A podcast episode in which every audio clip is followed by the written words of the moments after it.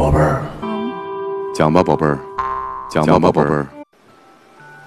听话，讲完这个故事就要叫觉了，乖一点啊，宝贝儿。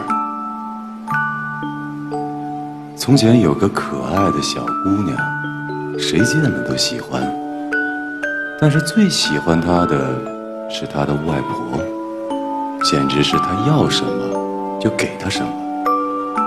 一次，外婆送给小红帽一顶用红丝绒做的小红帽，戴在他的头上正好合适。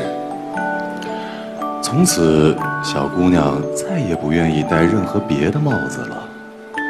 于是，大家便叫她小红帽。睡了。宝贝儿。